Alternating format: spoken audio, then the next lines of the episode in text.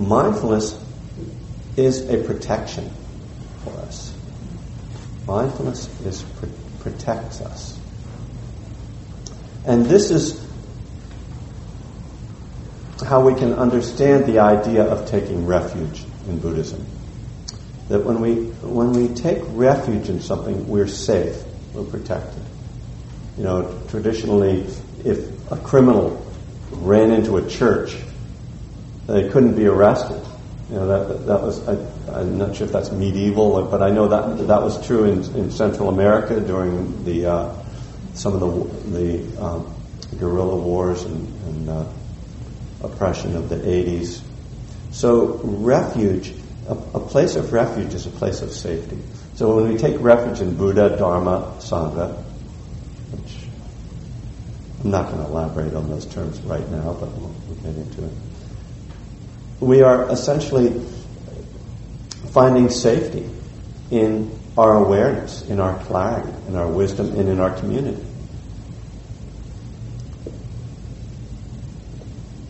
So I think that for us to kind of find our joy in recovery, obviously, first of all, we have to become established in our recovery and kind of do the work of really getting clean and and moving through the, whatever process, whether it's the steps or whether it's something like the refuge recovery uh, work that's being offered now, to really do that self-examination and letting go and healing that needs to happen. But at a certain point, we can start to see that, oh, you know, because of the power of mindfulness, of these refuges, of the practice of of the steps, if you're working the twelve steps, I am safe.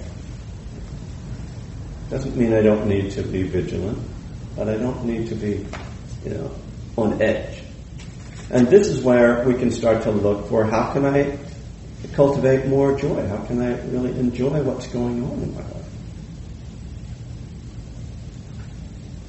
The The Buddhist, in the Buddhist language, terms, in the, the Pali language that the, uh, the Theravada Buddhism uses, the word for suffering is dukkha.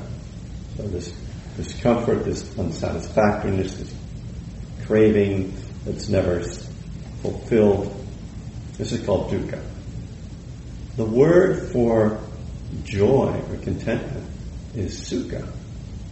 So, not only do they rhyme, but they have similar roots. Just, a lot of times we see this in the in the Buddhist language, that that uh, the the um, opposite terms have similar roots. So the, the Buddha kind of played with language in this way.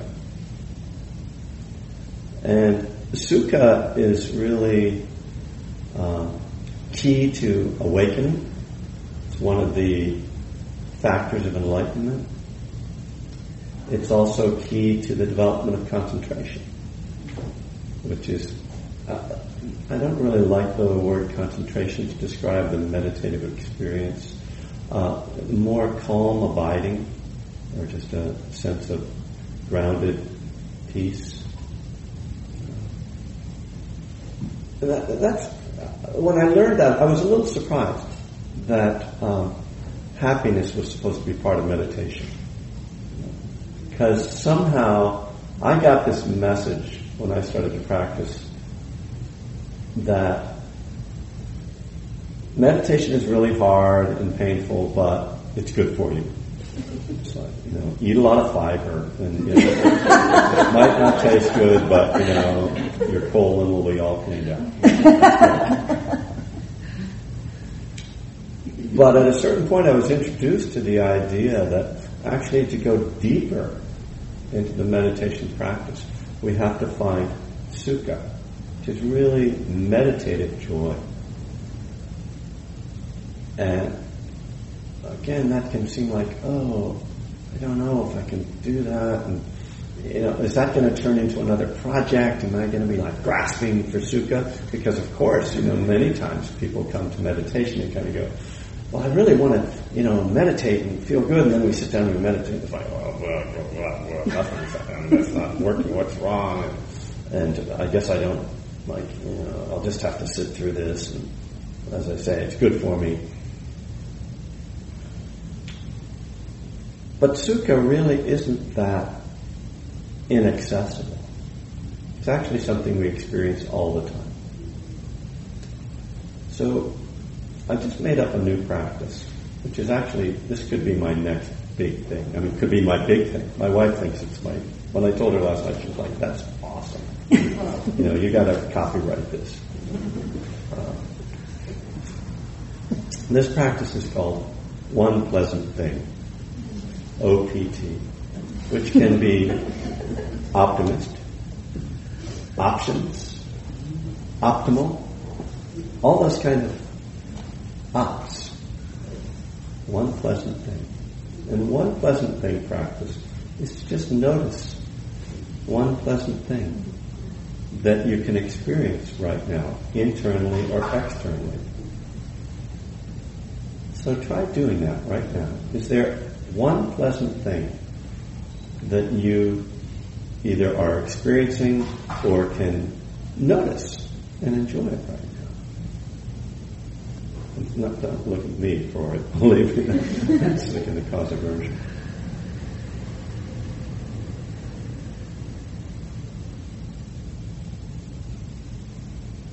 So how does it feel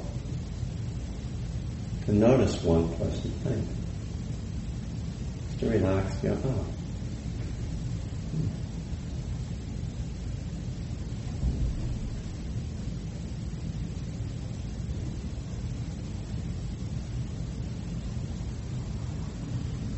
I don't usually do this to people, but I'm just curious to, if some people would say if they found something that was pleasant and what it was. I'm healthy. You're healthy, so you notice that?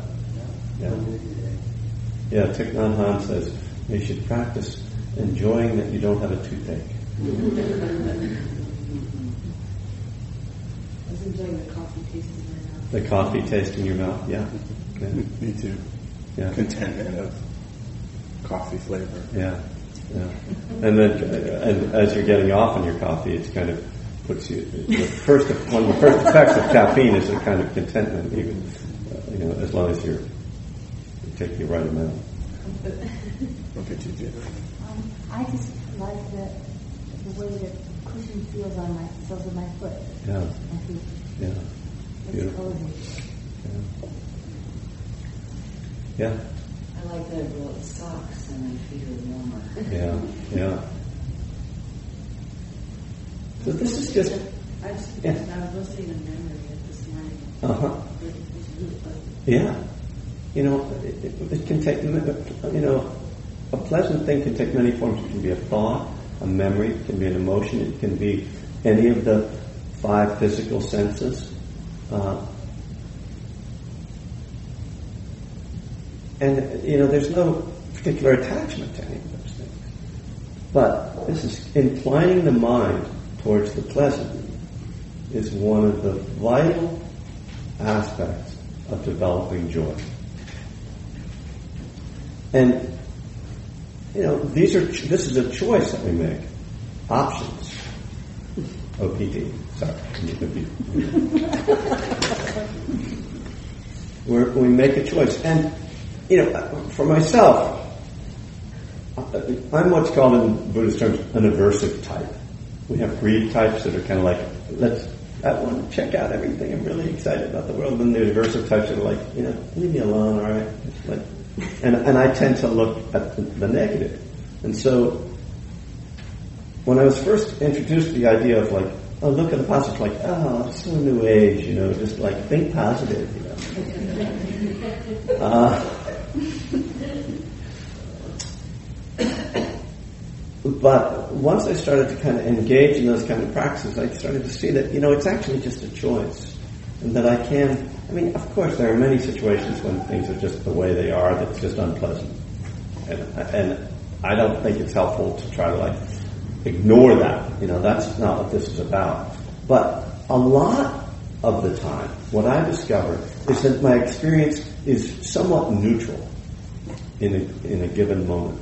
And that if I look for something pleasant, I can shift gears a little bit into a positive, into a pleasant state. So this is just one of the tools we can work with. Very simple. As always, it's based in mindfulness because, first of all, we have to be mindful of the state that we're in, and then we have to be aware of things in our environment, inside and outside, which might be pleasant. We just have to bring that kind of awareness to it. Oh, well, I can. It's not sugarcoating things, uh, but just really in this simple way. Like, oh, it's like, you know, when you realize your stomach is tight, or your, you know, your shoulders are hunched, and you just go, oh, I'm just creating this kind of negative feeling. Let me just breathe. Oh, okay. Simple, simple mindfulness practice of release.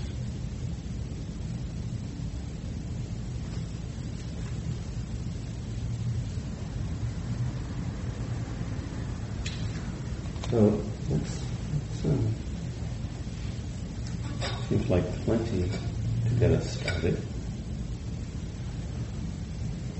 So I'd like to do uh, a period of meditation, and you know our, our the regular way of kind of practicing mindfulness is to maintain someone, somewhat of a neutral stance, just noticing what is, observing, being with that as best you can. When the mind wanders, coming back, coming back to the breath, just being, trying to be present. So at a certain point, I'm, so I'm gonna, what I'm gonna do here is I'm just gonna guide us into that practice, and then at a certain point, I'm gonna ask you to look within your experience for something pleasant. And then if you can find something pleasant, particularly a pleasant sensation in your body, just focus your attention on that. Not grasping, not trying to make anything out of it, just being with that pleasant experience. Okay. Let me just try out the bell. It's nice and big.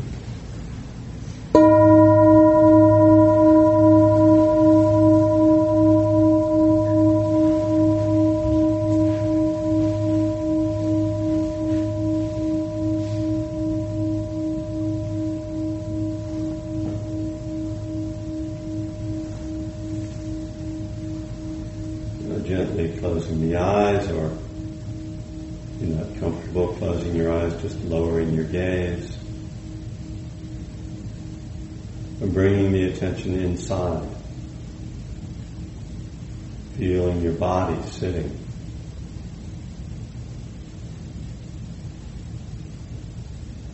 We want to sit in a way that we can stay alert and relaxed. Letting the spine be upright, the muscles soft, the body soft.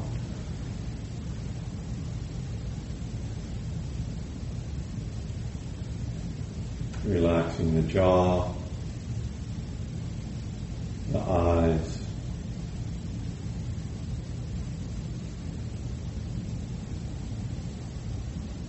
Relaxing the shoulders,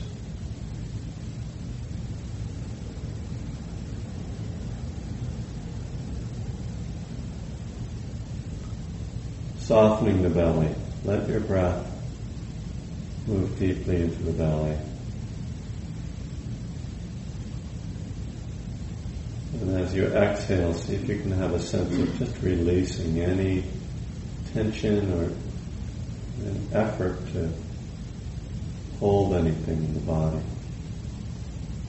trusting the spine to hold you up.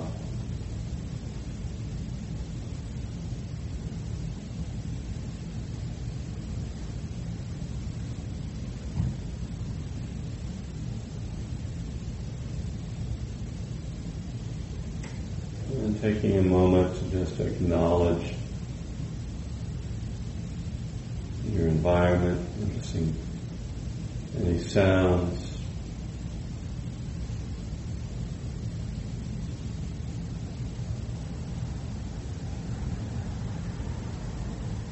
letting sounds come and go, and noticing if there's a prominent mood that you're experiencing, or any kind of tone to your emotions or your feelings right now.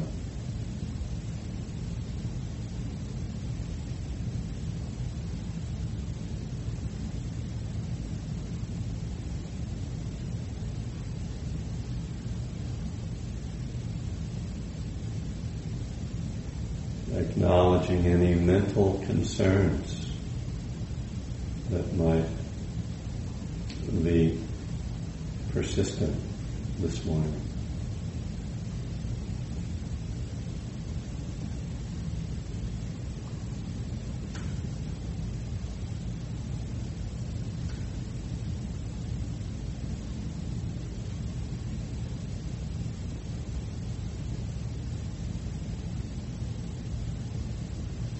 This is just a kind of general observing now, before we begin to focus more on a concentration object. But you're just feeling yourself sitting here in this room.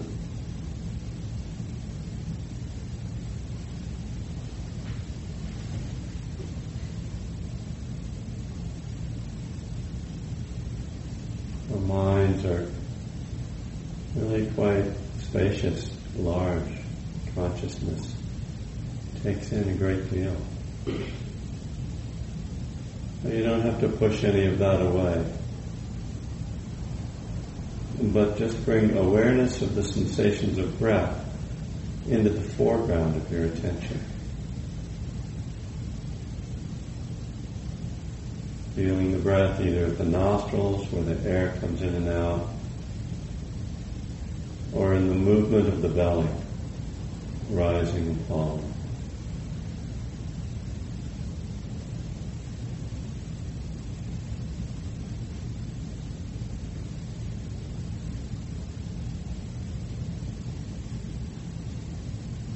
We'll begin by distinguishing the sensations of breathing in from the sensations of breathing out.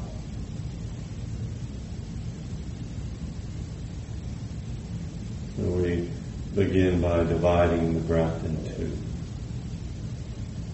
so that we can start to bring some clarity to our awareness of those sensations.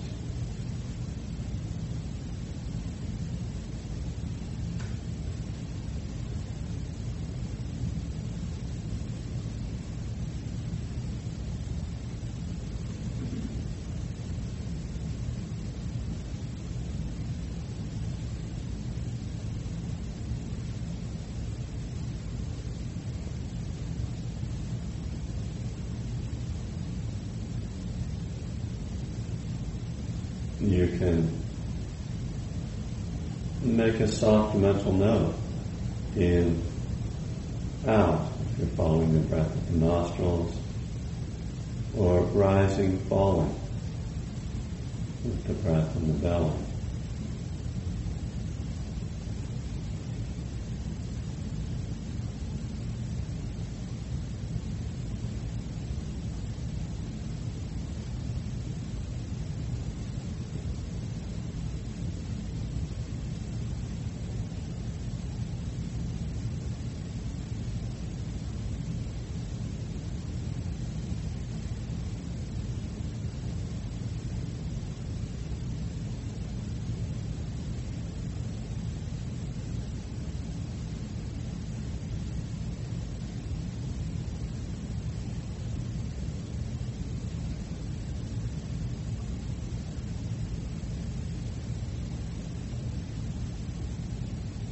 naturally the mind will wander as we try to pay attention to the breath.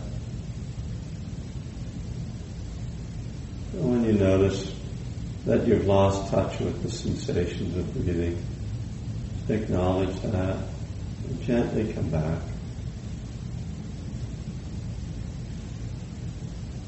This isn't a contest or a competition, there's no failure involved.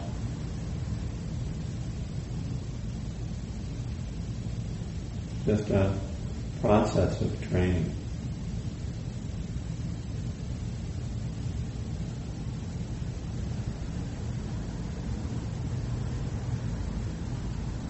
If you can enjoy the moment of returning to the breath.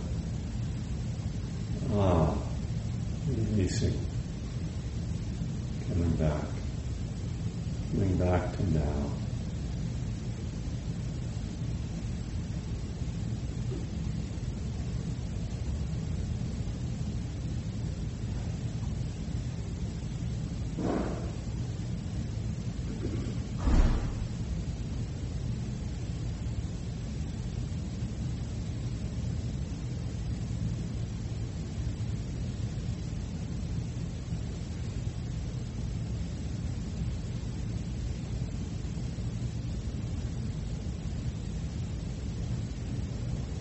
Oftentimes, thoughts may just seem to be streaming through the mind. Even when you acknowledge them and come back to the breath, they keep flowing on. So, leave them alone, let them move through the mind and just see if you can feel the breath, even with that stream of thoughts coming and going. Not to be bothered.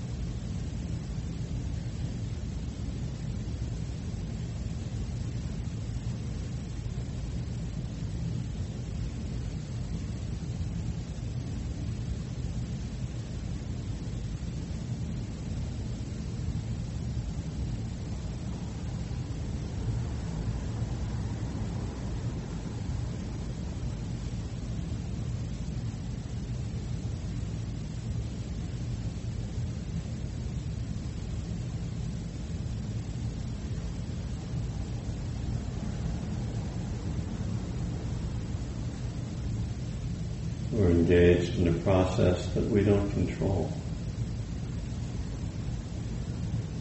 Our job is to make a gentle effort, but we don't control the results of that effort.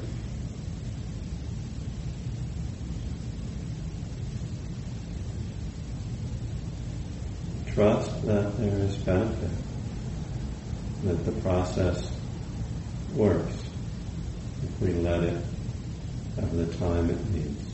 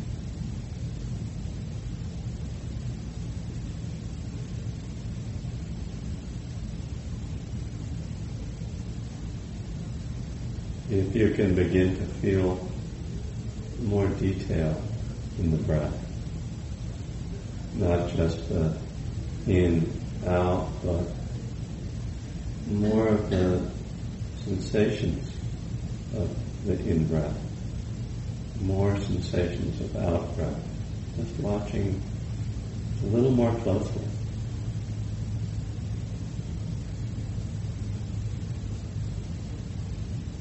Notice the temperature of the breath. If you're following the breath at the nostrils.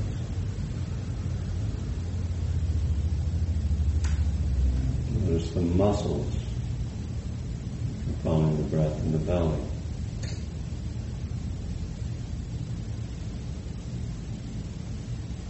Notice the turning from in to out. Out, in.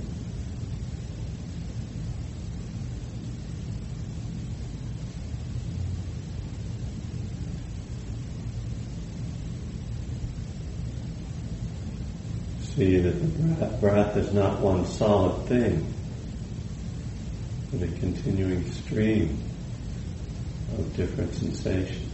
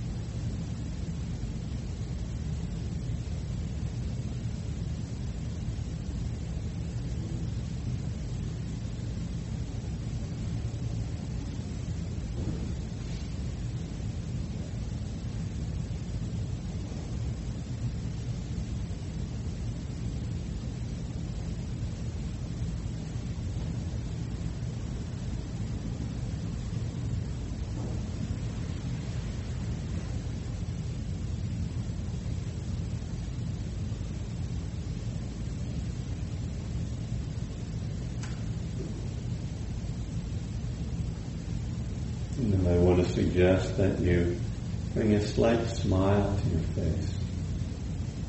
Just turning up the corners of your mouth. If you feel a resistance,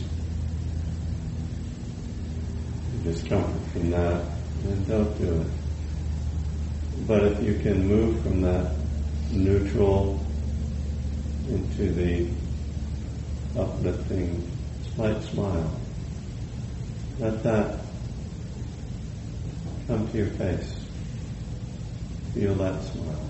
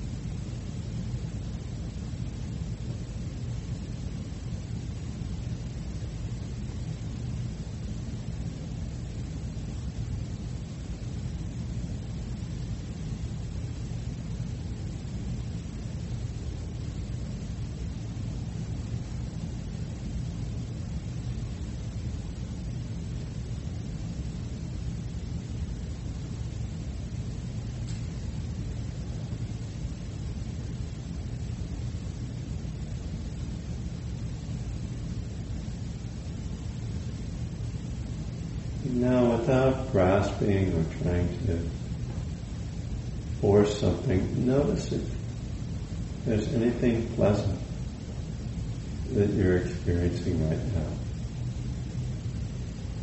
Might be a pleasant physical sensation,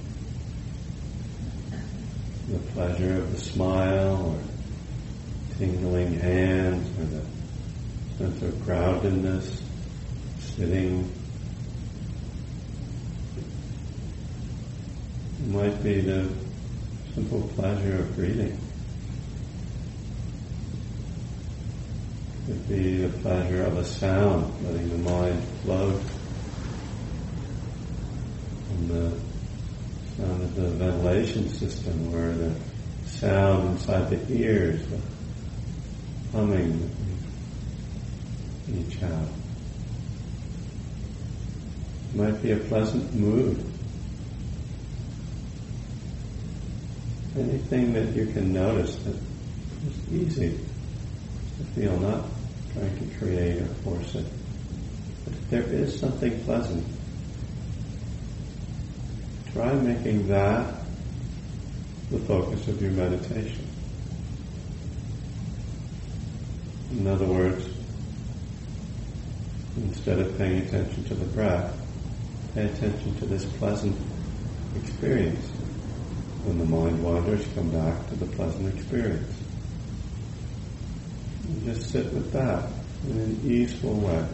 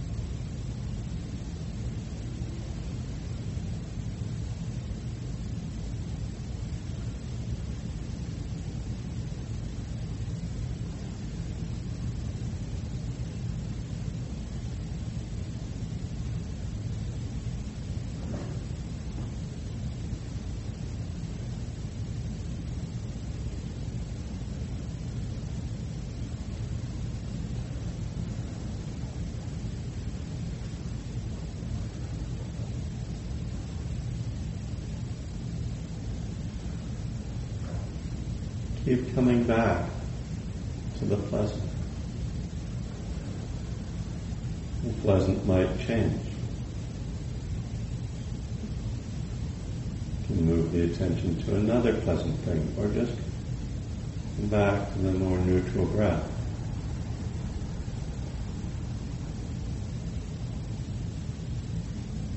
Again, not forcing or trying to create some experience. Just noticing what's there that might be pleasant, if there is something.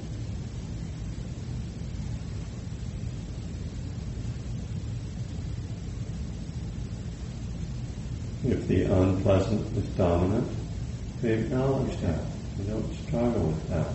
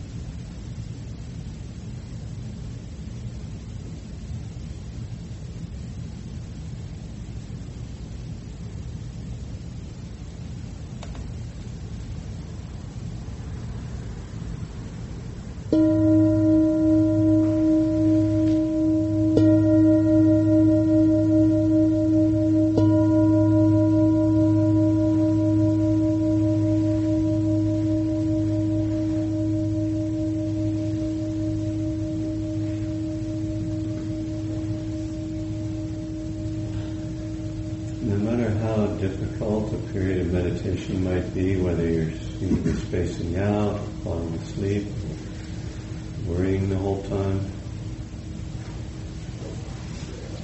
I think it's really helpful to notice how you feel at the end.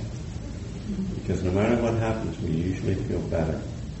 You might think, oh, that was a really bad meditation, but afterwards, you know, there's that relaxation. So that's one of the things that can really reinforce your practice, other, other instead of the kind of judging that we get into about what happened during the practice. But to see, oh, the result of it is, oh, I feel a little better.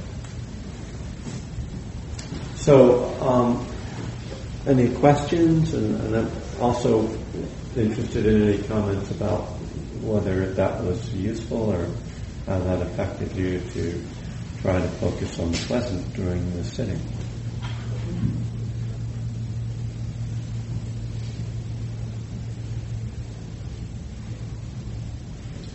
When you said move to something pleasant, I became aware that what was really happening in my head was, wow, my foot really hurts, and I think my back's starting to hurt again. And mm-hmm. you know, there was this whole litany that was running in the background that I wasn't conscious of. And when you said, go to the pleasant thing, I was like, where's the pleasant thing? Uh-huh. Yeah. So, you know, it was really like inventory all of the parts to find the one part that physically that felt very comfortable. Mm-hmm. So there was something. Yeah. My shoulders are warm. Huh? Yeah, and certainly this practice isn't about ignoring stuff that's, if if, if there's intense stuff that's really pulling your attention, um, we want to really, we don't want to be in a relationship of conflict with that. So the starting point, I think before, maybe maybe even before we try to go to the pleasant, is to accept the unpleasant, because that in itself can be a relief. As even unconsciously, when we're not noticing it, a lot of times the body will tense around the discomfort, and and will be kind of, the mind might sort of be spinning a little bit, but it's really spinning because of the energy of aversion to the unpleasant. So just kind of going, oh, that hurts, let me breathe into that and relax around that and just allow it. It's unpleasant, but it's not horrible. You know, I can sit with it. Or maybe maybe I do need to make a little adjustment here. Okay, let me breathe and kind of consciously move and settle. Um, the remarkable thing is that when we really open to a sensation, particularly if it's like something that arises through the meditation rather than like there's some chronic thing going on, we can move through that uh, pain sometimes into another. It can open up into something different. Because concentration and mindfulness themselves have this powerful effect on how we experience things. So one of the ways that Uh, certainly I've had the experience of getting into deeper concentration states was opening to and just being with an intense, like, burning in my knee. Uh, now that I don't sit like that, I don't get that pleasure anymore. But the thing is that there's this sensation, and then there's my reaction to it. And the reaction to it is the dukkha. Mm-hmm. The sensation itself is just the sensation. I'm calling it pain, but that's just a name. You know, I like to give the example of like eating spicy food. A lot of people like spicy food, but if you have that sensation in your knee, you think it's pain. In your mouth, it's pleasure. So what is it? Well, that's called perception. The mind defines and labels things, and then we react to it based on that label. So if you can take the label out and the resistance out and just be with the pure experience, then it stops being a problem in the same way. And as I say, because it's something like this is a strong sensation, the mind can get locked on it pretty well, whereas the breath is very subtle, so it's hard to stay with the breath because it's like blah blah blah blah, you know. But when there's an intense sensation, what happens is that, you know, the mind can really You can really feel it. It's not, you know, it's very clear. And as soon as your mind wanders, it goes from sensation to pain again. Because when the mind wanders, when the mindfulness drops, the aversion naturally comes in. So the practice is to watch it, and and really the practice is to keep letting go of the aversion. Keep watching it and letting go of the aversion.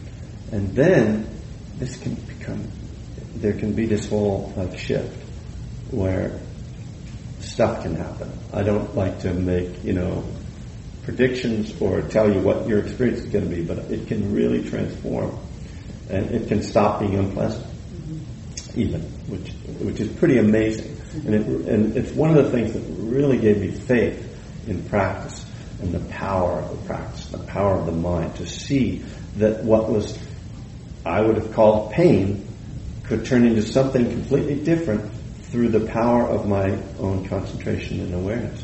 Not, and it's not my concentration, I should say, through the power of concentration and awareness.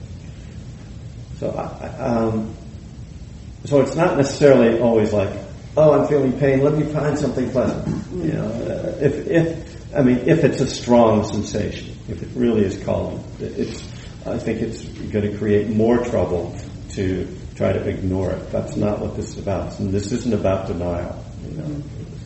Um, but, but, um, and so these are the more, uh, really the deeper ways of working with this. In the same way that doing something like an inventory or an amends can be powerfully, it can result in this powerful joy that comes from it. Not, you know, it's it's not like, oh, I can't wait to make this amends, you know.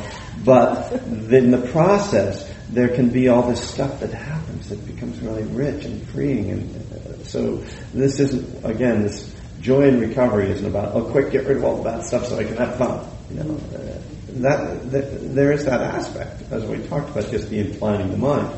But the deeper work is the transforming. The transforming the pain into something else. I can kind of piggyback with that. Like, um, I try to be pretty mindful of my posture, and my back was getting really tense, and I, I acknowledged the pain and kind of like visualized where it was coming from, and it like gradually went away, and it became a pleasure because I was really mindful of how I was sitting, you know, and, and I, turned into a good thing. Yeah. Like it actually went away once I acknowledged it and kind of zeroed in on it and accepted that, and then it went away, and I was able to, you know, just kind of focus on it. Yeah. Nice. Like you said, you can turn into it. Yeah. Thank you.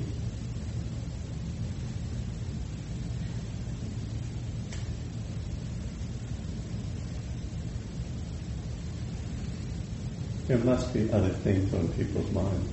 Mm-hmm. And I know there are things on your mind. Maybe you don't want to speak them. Yes? Um, I like um, that you suggested turning up the corners of the mouth. And at first I thought that's very weird. You know? But I think it's like a, a, like it's a good practice. And um, so that was good. And, I, and your one pleasant thing, I think, is fabulous, um, just to, and, and to be able to tuck that into the meditation process. Yeah, it's really a great combination of yeah. things. Wonderful. It makes it much clearer. I don't know, just made it much clearer for me about meditation. Yeah. That's a good idea. Yeah. So yeah, meditation isn't supposed to be unpleasant. And you know, when you first hear about meditation before you've done it, you tend to think, well, that sounds like it's going to be really, you know, this beautiful, blissful, you know, thing. And then you sit there and I was like, wait a minute, where's my bliss? So,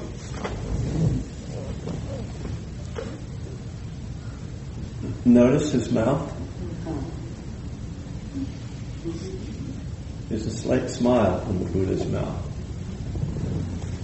I didn't make this up. um, and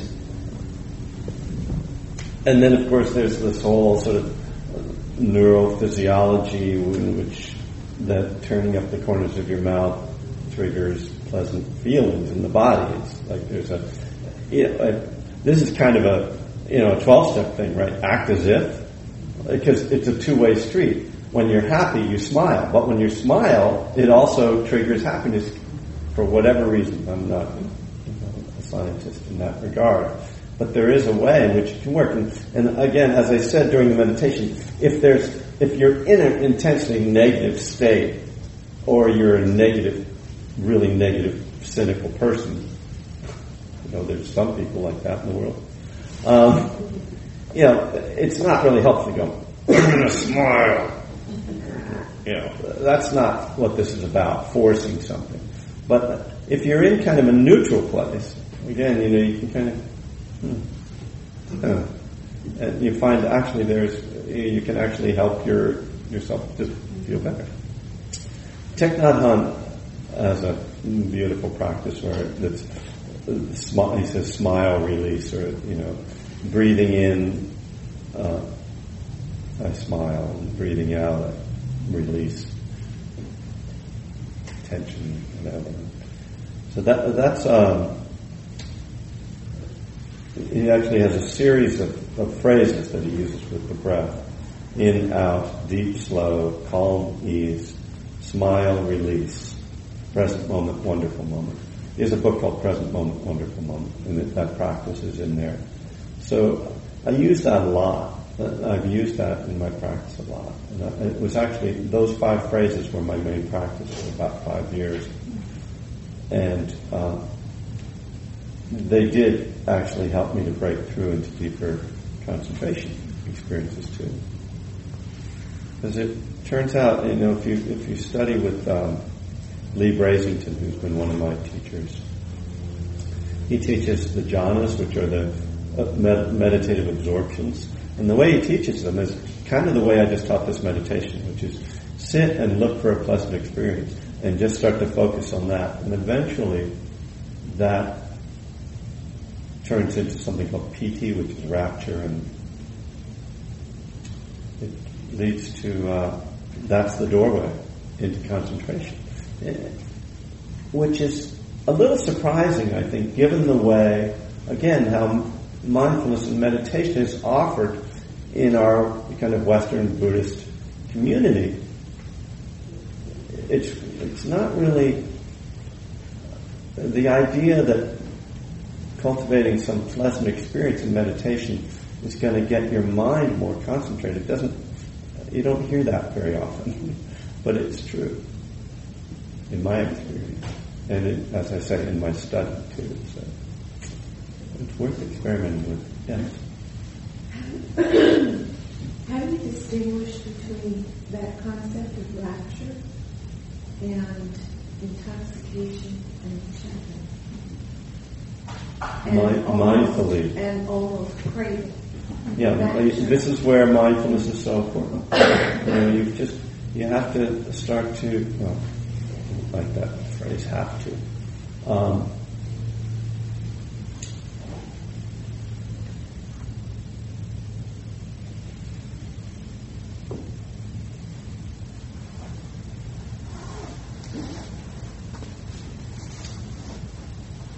Cultivating mindfulness helps us to start to see, first of all, the connection between craving and suffering. So that when you when you notice that you're thinking, when you come back to your breath, right in that moment, notice the relief that comes from stopping thinking. Okay? And this is a critical point in practice. Notice the feeling of coming back. When you notice that, it is a pleasant experience of letting go of the thought. And you come out, ah, oh, I'm back to my breath. What you are noticing is the truth that Uh, from the four, the four noble truths, the truth of suffering, the cause of suffering, the end of suffering, the way to the end of suffering. What you are noticing is the second and third noble truths. That is to say, You're noticing that you're clinging, which is what thinking is, essentially, was causing you suffering. And you're noticing that by stopping thinking, you're ending suffering. That's the third level truth, that when I stop clinging, suffering ends. So right there, in your meditation, you're experiencing the insight that the Buddha said would bring liberation. So this is how we practice, and this is what we need to see clearly and, and learn to recognize. So the practice of mindfulness meditation is a form of self-examination in which we start to be able to distinguish these different experiences in our mind and body. And we have to do it over and over because this is a complicated thing that we live in, this mind-body. And we need to, we have to start to see what it feels like to cling and what it feels like to let go. And when we start to see that stuff and feel it and recognize it very clearly, then we can distinguish this. We can distinguish, oh, this is pleasure. Oh, this is grasping. This is joy of letting go. This is rapture and, and enchantment, as you say. Oh, wow, man. You know, it it's subtle, and it's a really important point that you're bringing up. The, there's a subtle difference between the joy, the meditative joy, the sukha, and the enchantment of just being lost in a, in a dream, in a fantasy. But we're training our minds to distinguish those things. Vital to distinguish as addicts, as you're pointing to, because this is our tendency, is to go there, to get lost. Um, so we, you know, we we experience this directly for ourselves, and as we study the Dharma, we understand. We start to really absorb ideas and, and, and experience for ourselves the truth of impermanence.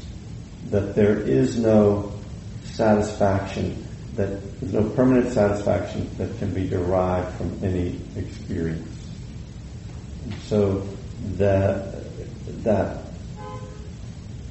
that kind of clinging that thinks, oh, if I can just get it, it, it just doesn't have a hold on us anymore because we just can't believe it anymore. You know, it's much like the moment of clarity when we come into recovery, when we realize this just doesn't work. That doesn't mean you can't relapse, but you never can really believe anymore that this is going to work.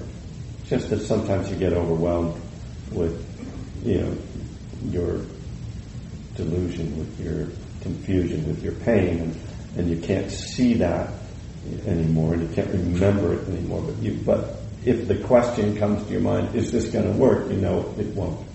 So that that same kind of wisdom that we develop about our addiction starts to become part of our understanding of our whole mind-body experience.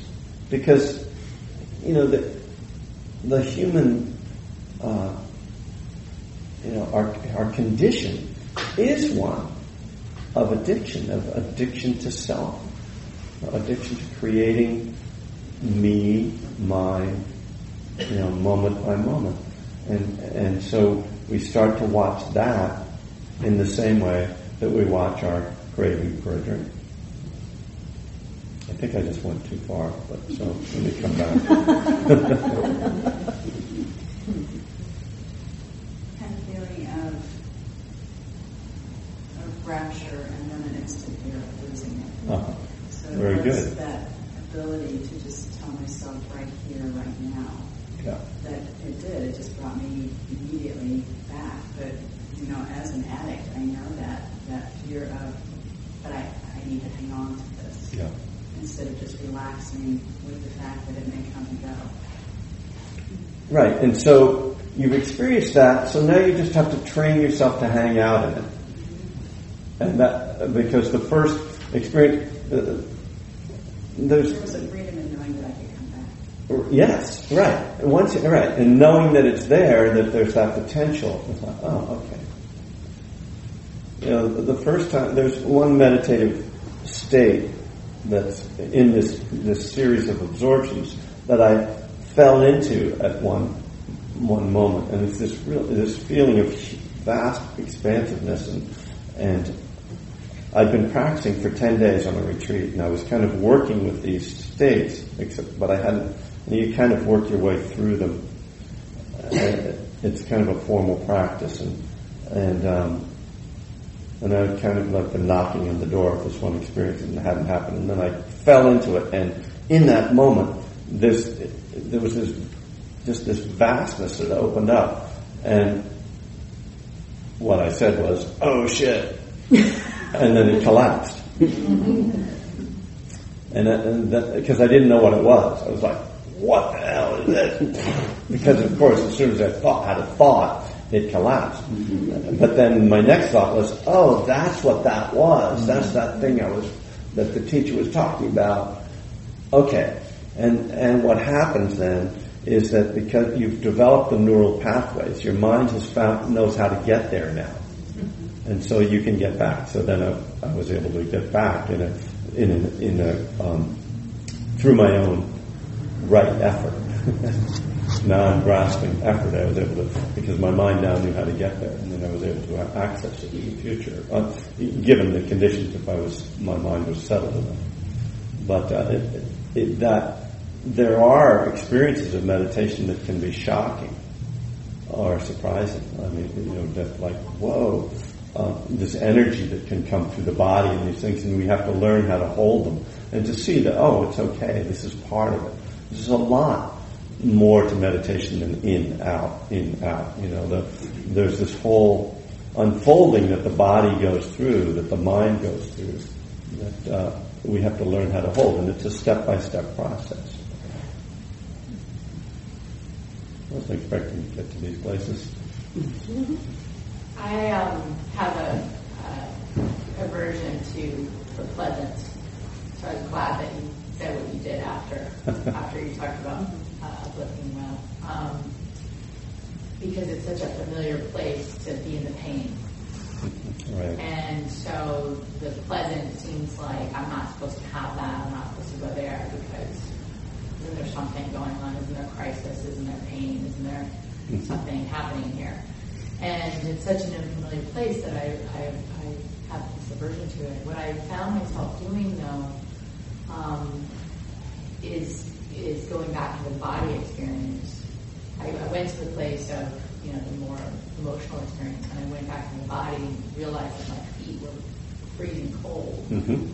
So I started with that, and then I found myself becoming really grateful that I could feel my feet, mm-hmm. and that I, in the moment, was conscious and in the moment. Yeah. So I felt I ended up feeling gratitude, even starting out feeling an aversion towards the pleasant. Mm. Well, I think a lot of us have that. I would call it fear, which is a form of aversion. Fear of uh, getting fooled, or, you know, or I gotta watch, you know, I gotta keep an eye out for trouble. And if I say something positive, you know, or optimistic, I mean, I'll often say, you know, God willing, just to keep myself, because, yeah. You know, um, kind of like, I mean, it's an acknowledgement that I'm not in control. You, you know, that I'm, I think this is going to happen, but I'm, I'm not sure. Um, and you know that that fear is based in a, a reasonable sort of uh, you know evolutionary uh, purpose that that humans. Uh, You know, the humans that survived, the ancient, original humans that survived, were the ones that were careful and were looking for trouble. The ones who were like, "Oh, what a cute little kitty cat!" You know, got eaten. You know, so And the people are like, well, that thing, I'm going up three, you know, because that thing looks scary. You know, so, the, so we are the genetic inheritors of all the scaredy cats. Well, I shouldn't say cats again, but that's really confusing. Of the, of the nervous people. So we have to, like, learn how to relax. And, you know, most of us, most of the time, are not in in danger, in immediate danger. So um, we have to learn to, like, oh, okay, it's okay now, and I don't, you know, I can enjoy this, I can be with this. And, and it's the same thing, just the idea that I talked about at the beginning today about um, trusting our recovery. You know, it's like, yeah, in your first thirty days, your first six months, maybe your first couple of years, you know, you're kind of very vigilant, but, you know, at ten years, fifteen years, do you, you know, you have to, like, worry all the time. That doesn't mean you shouldn't be careful and, you know, hey, you're still not going to take the champagne, you know, at the wedding, but, you know, um, I think there there can at times in the twelve-step culture be this culture of fear, you know, not trusting themselves.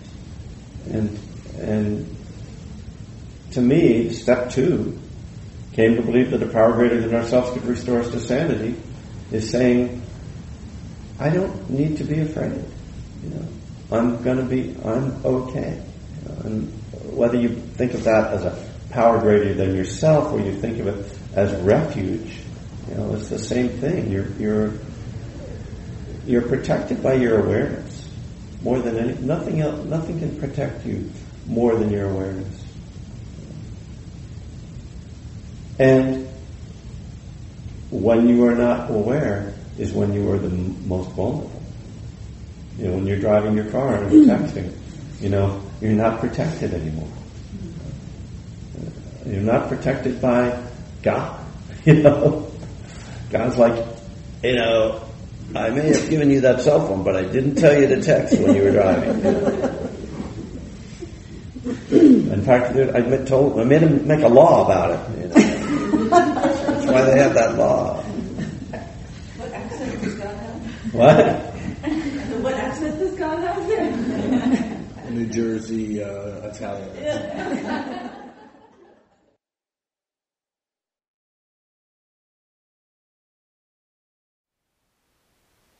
Thank you for listening. To learn how you can support the teachers and Dharma Seed, please visit dharmaseed dot org slash donate.